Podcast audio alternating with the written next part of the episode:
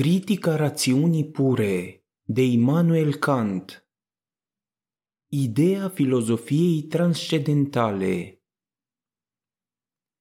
Experiența este fără îndoială primul rezultat pe care îl produce intelectul nostru prelucrând materialul brut al senzațiilor –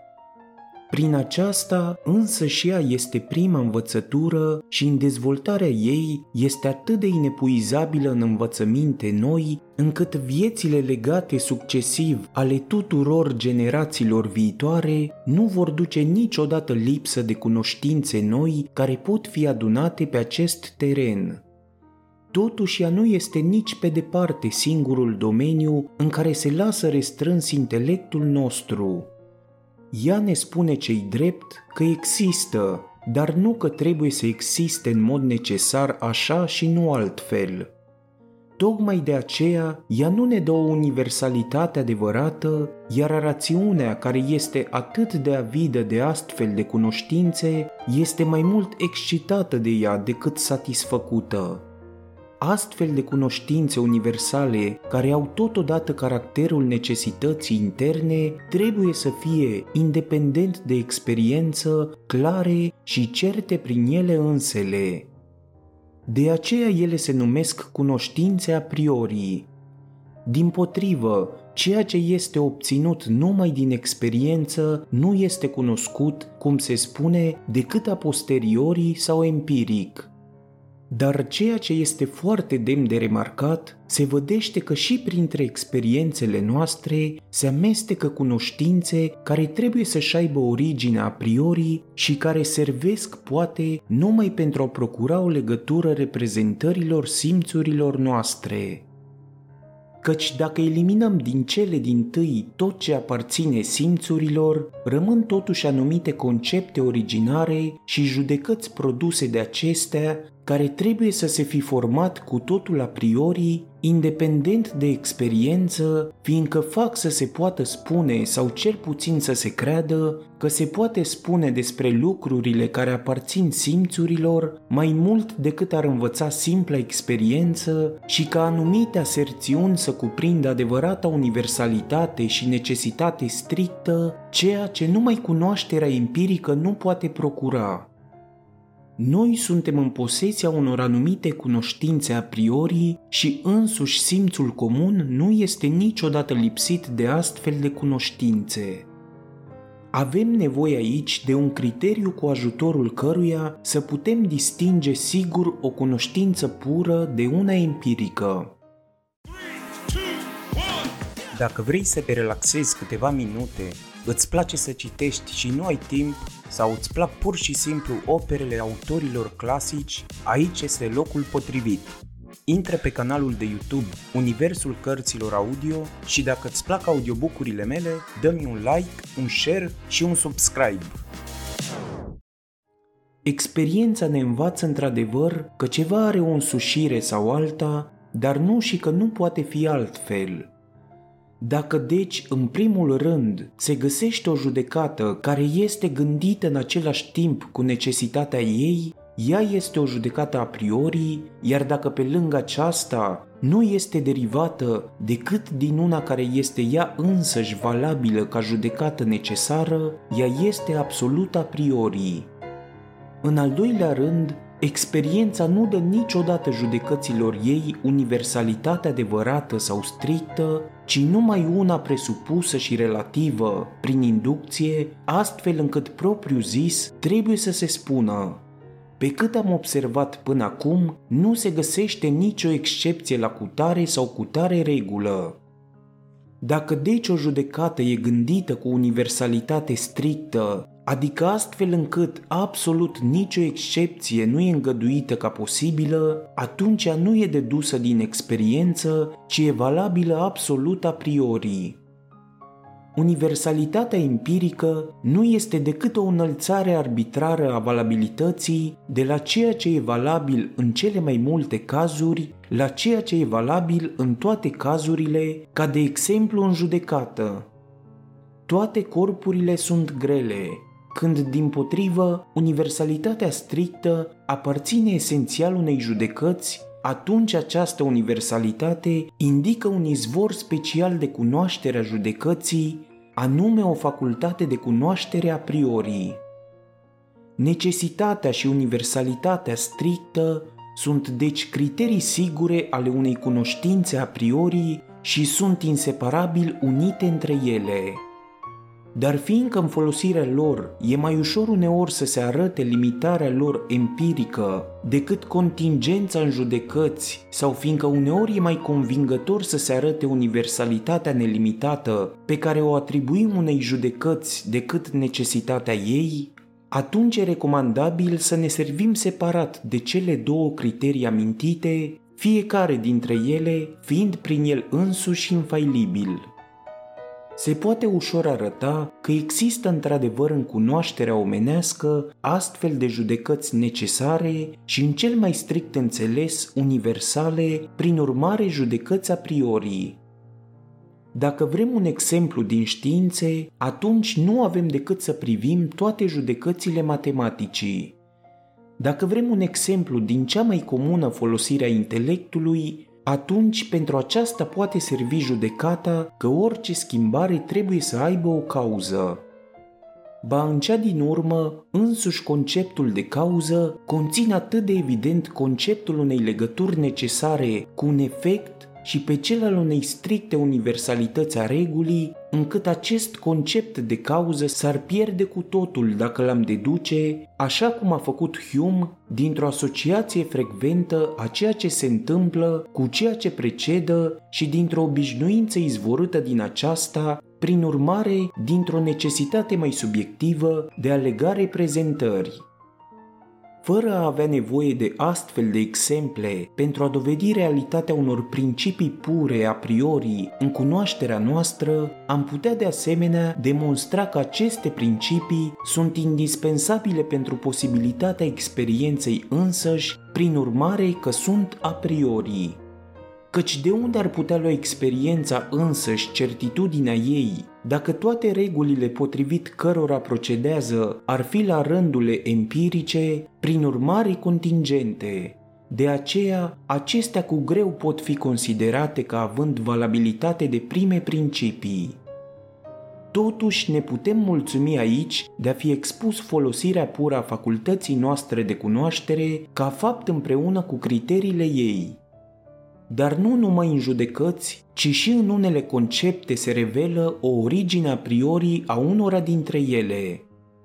Dacă suprimați din conceptul vostru de corp, dobândit cu ajutorul experienței, în mod succesiv, tot ce este în el empiric, culoarea, duritatea sau moliciunea, greutatea, chiar impenetrabilitatea, Rămâne totuși spațiul pe care corpul, care a dispărut acum cu totul, îl ocupă și pe acesta nu-l puteți suprima.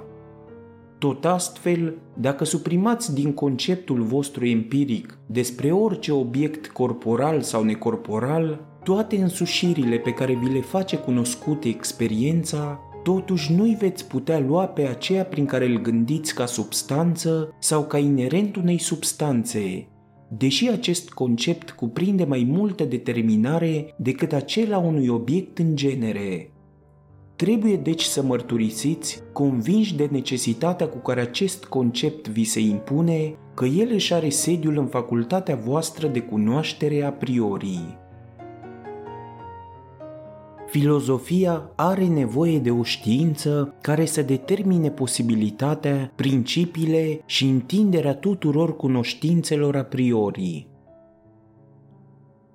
Ceea ce e cu mult mai important decât tot ceea ce precede este că anumite cunoașteri părăsesc până și câmpul tuturor experiențelor posibile și prin concepte cărora nicăieri nu le poate fi dat un obiect corespunzător în experiență, au aparența de a extinde sfera judecăților noastre dincolo de orice limite ale experienței. Și tocmai în aceste cunoașteri din urmă, care depășesc lumea sensibilă, în care experiența nu poate servi de călăuză nici de control, se află cercetările rațiunii noastre, pe care din punct de vedere al importanței le considerăm cu mult mai de preferat și ținta lor finală cu mult mai sublimă decât tot ceea ce intelectul ne poate învăța în domeniul fenomenelor, astfel că noi, chiar cu riscul de a ne înșela, mai curând cutezăm totul decât să abandonăm cercetări atât de importante pentru un motiv oarecare de îndoială sau de dispreț și indiferență. Aceste probleme inevitabile ale rațiunii pure însăși sunt Dumnezeu, libertatea și nemurirea, iar știința, al cărei scop final este îndreptat cu toate pregătirile ei, propriu-zis numai spre rezolvarea acestor probleme, se numește metafizică. Metoda ei este la început dogmatică, adică își asumă cu încredere executarea operei fără a examina în prealabil dacă rațiunea poate sau nu duce la bun sfârșit o întreprindere atât de mare. Pare fără îndoială natural că de îndată ce am părăsit terenul experienței, vom înălța repede cu cunoștințele pe care le posedăm, fără să știm de unde și pe creditul unor principii a căror origine nu o cunoaștem, o clădire fără a ne fi asigurat mai dinainte, prin investigații făcute cu grijă, de temeliile ei, că deci ne vom fi pus cu mult mai înainte întrebarea cum poate ajunge intelectul la toate aceste cunoștințe a priori și ce sferă, valabilitate și valoare pot avea ele? De fapt, nu este nimic mai natural dacă prin cuvântul natural se înțelege ceea ce ar trebui să se întâmple în mod just și rațional. Dar dacă prin acest cuvânt se înțelege ceea ce se întâmplă de obicei, atunci, din potrivă, Nimic nu e mai natural și mai inteligibil decât că această cercetare a trebuit să fie multă vreme omisă. Căci o parte a acestor cunoștințe, ca cele matematice, posedă de mult certitudinea și prin aceasta dă o bună speranță și pentru altele, deși acestea ar putea fi de natură cu totul diferită. Mai mult, după ce am depășit sfera experienței, suntem siguri că nu vom fi contraziși de experiență. Imboldul de a extinde cunoștințele noastre este atât de mare încât numai când ne izbim de o contradicție clară putem fi opriți în înaintarea noastră. Contradicția poate fi însă evitată dacă facem ficțiunile noastre cu prudență, fără ca din această cauză ele să rămână mai puțin ficțiuni. Matematica ne dă un strălucit exemplu cât de departe putem ajunge în cunoașterea a priori, independent de experiență. E drept că ea se ocupă cu obiecte și cunoașteri numai întrucât acestea pot fi reprezentate în intuiție dar această împrejurare e lez netrecută cu vederea, fiindcă amintită intuiție însăși poate fi dată a priori, prin urmare abia se distinge de un simplu concept pur. Încurajat de o astfel de dovadă despre puterea rațiunii, impulsul de a extinde cunoștințele noastre nu mai vede limite. Porumbelul ușor, lovind în zbor liber aerul a cărui rezistență o simte, și-ar putea imagina că el ar reuși și mai bine în spațiul vid. Tot astfel, Platon a părăsit lumea sensibilă, fiindcă ea pune intelectului limite prea înguste și s-a aventurat dincolo de ea pe aripile ideilor în spațiul vid al intelectului pur. El nu a observat că prin eforturile sale nu câștigă drum, căci nu avea niciun suport, așa zicând, ca bază pe care să se fixeze și la care să poată aplica forțele sale pentru a urni intelectul din loc.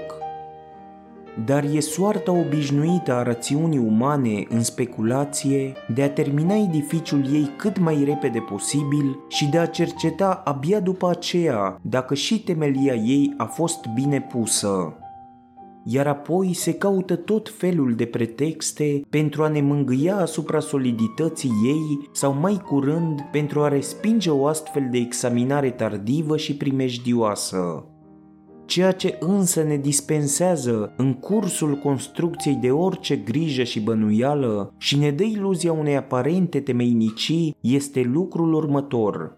O mare parte și poate cea mai mare din activitatea rațiunii constă în analizele conceptelor pe care le avem despre obiecte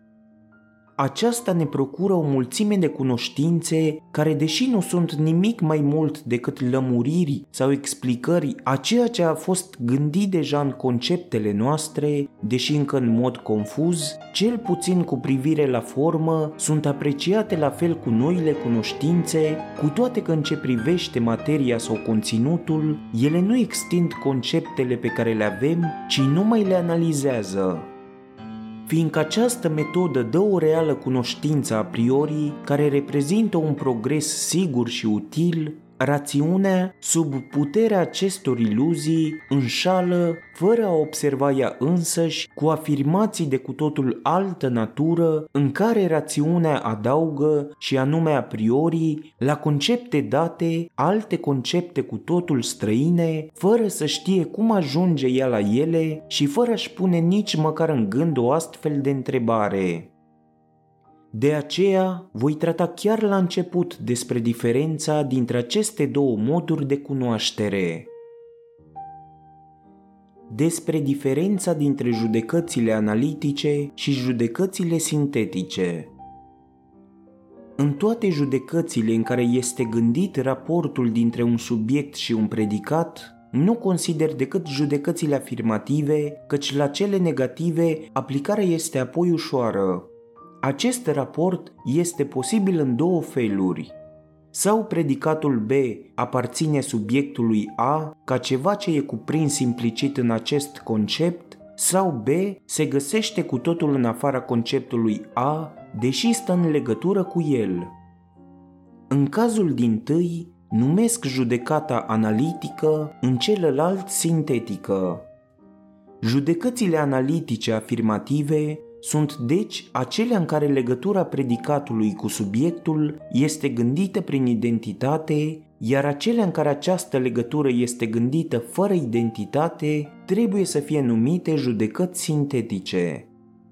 Pe cele din tâi le-am putea numi și judecăți explicative, pe celelalte judecăți extensive, fiindcă cele din tâi nu adaugă prin predicat nimic la conceptul subiectului, ci numai îl descompun prin analiză în conceptele lui parțiale care erau deja gândite în el, deși confuz, pe când cele din urmă adaugă la conceptul subiectului un predicat care nu era deloc gândit în el și nu putea fi scos prin descompunerea lui. De exemplu, când afirm, toate corpurile sunt întinse, aceasta e o judecată analitică, căci eu n-am nevoie să depășesc conceptul pe care îl leg de cuvântul corp pentru a găsi unită cu el întinderea, ci numai să descompun acest concept, adică să devin conștient de diversitatea pe care o gândesc totdeauna în el pentru a întâlni în cuprinsul lui acest predicat. Această judecată este deci analitică. Din potrivă, dacă afirm, toate corpurile sunt grele, atunci predicatul este cu totul altceva decât ceea ce gândesc în simplul concept de corp în genere. Adăugarea unui astfel de predicat dă deci o judecată sintetică. De aici rezultă clar 1. Că judecățile analitice nu extind deloc cunoștința noastră, ci că conceptul pe care îl am este descompus și mi este făcut inteligibil mie însumi. 2 că în judecățile sintetice trebuie să am, afară de conceptul de subiect, încă ceva, X, pe care se sprijină intelectul pentru a cunoaște că un predicat care nu se află în acest concept îi aparține totuși. Judecățile empirice sau de experiență nu prezintă în această privință nicio dificultate, căci acest X este experiență completă despre obiectul pe care îl gândesc printr-un concept A, care constituie numai o parte a acestei experiențe. Căci deși în conceptul de corp în genere nu includ deloc predicatul greutății, totuși el desemnează experiența completă printr-o parte a ei la care deci eu nu mai pot adăuga alte părți ale aceleiași experiențe ca aparținând aceluiași concept. Eu pot cunoaște conceptul de corp mai dinainte în mod analitic, prin notele întinderii, impenetrabilității, formei, etc., care toate sunt gândite în acest concept. Acum însă îmi lărgesc cunoștința și întorcându-mi privirea spre experiență din care scosesem acest concept de corp, găsesc unită cu notele de mai sus totdeauna și greutatea. Experiența deci e acel X care stă în afara conceptului A și pe care se întemeiază posibilitatea sintezei predicatului greutății B cu conceptul A. Judecățile de experiență ca atare sunt toate sintetice, căci ar fi absurd să întemeiez o judecată analitică pe experiență, fiindcă nu mi-e îngăduit să ies din conceptul meu pentru a formula judecata și deci nu am nevoie pentru aceasta de o mărturie a experienței. Că un corp este întins e o judecată care e cert a priori și nu e o judecată de experiență căci înainte de a trece la experiență, eu am toate condițiile pentru judecata mea în conceptul din care pot scoate predicatul potrivit principiului contradicției și prin aceasta pot totodată deveni conștient de necesitatea judecății, necesitatea asupra căreia experiența nu m-ar putea instrui. Din potrivă, deși în conceptul de corp în genere nu includ predicatul greutății, acel concept indică totuși un obiect al experienței printr-o parte a ei, la care eu deci mai pot adăuga alte părți ale aceleiași experiențe decât cele aparținând acelui concept de obiect. Eu nu pot cunoaște mai dinainte conceptul de corp în mod analitic prin notele întinderii, impenetrabilității, formei și așa mai departe, care toate sunt gândite în acest concept. Dar dacă acum îmi lărgesc cunoștința și îmi întorc privirea spre experiență, din care scosesem acest concept de corp, atunci găsesc unită cu notele de mai sus totdeauna și greutatea și adaug deci sintetic pe aceasta ca predicat la acel concept. Pe experiență deci se întemeiază posibilitatea sintezei predicatului greutății cu conceptul de corp, fiindcă ambele concepte, deși unul nu este cuprins în celălalt, totuși își aparțin, deși numai întâmplător unul altuia, și anume ca părți ale unui tot, adică ale experienței, care ea însăși este o legătură sintetică a intuițiilor. Dar acest mijloc de explicare lipsește cu totul la judecățile sintetice a priori.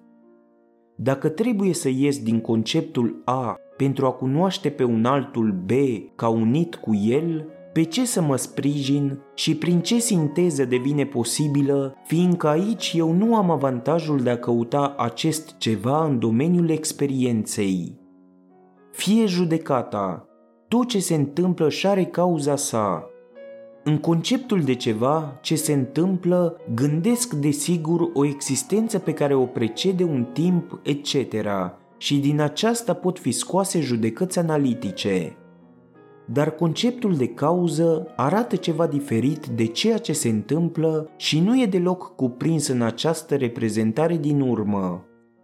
Cum ajung eu să afirm despre ceea ce se întâmplă în genere ceva cu totul diferit și să cunosc că deși conceptul de cauză nu e cuprins în conceptul de ceea ce se întâmplă, totuși îi aparține. Ce este aici X-ul pe care se sprijină intelectul când crede a găsi în afara conceptului A un predicat B care este străin și pe care totuși îl consideră unit cu el? Nu poate fi experiența, fiindcă principiul amintit nu numai că adaugă această a doua reprezentare la cea din tâi cu mai mare generalitate decât o poate da experiența, ci și cu expresia necesității, prin urmare cu totul a priori și din simple concepte. Pe astfel de principii sintetice, adică extensive, se bazează însă întregul scop final al cunoașterii noastre speculative a priori, căci judecățile analitice sunt desigur foarte importante și necesare, dar numai pentru a ajunge la acea claritate a conceptelor care e necesară pentru o sinteză sigură și întinsă ca o achiziție într-adevăr nouă.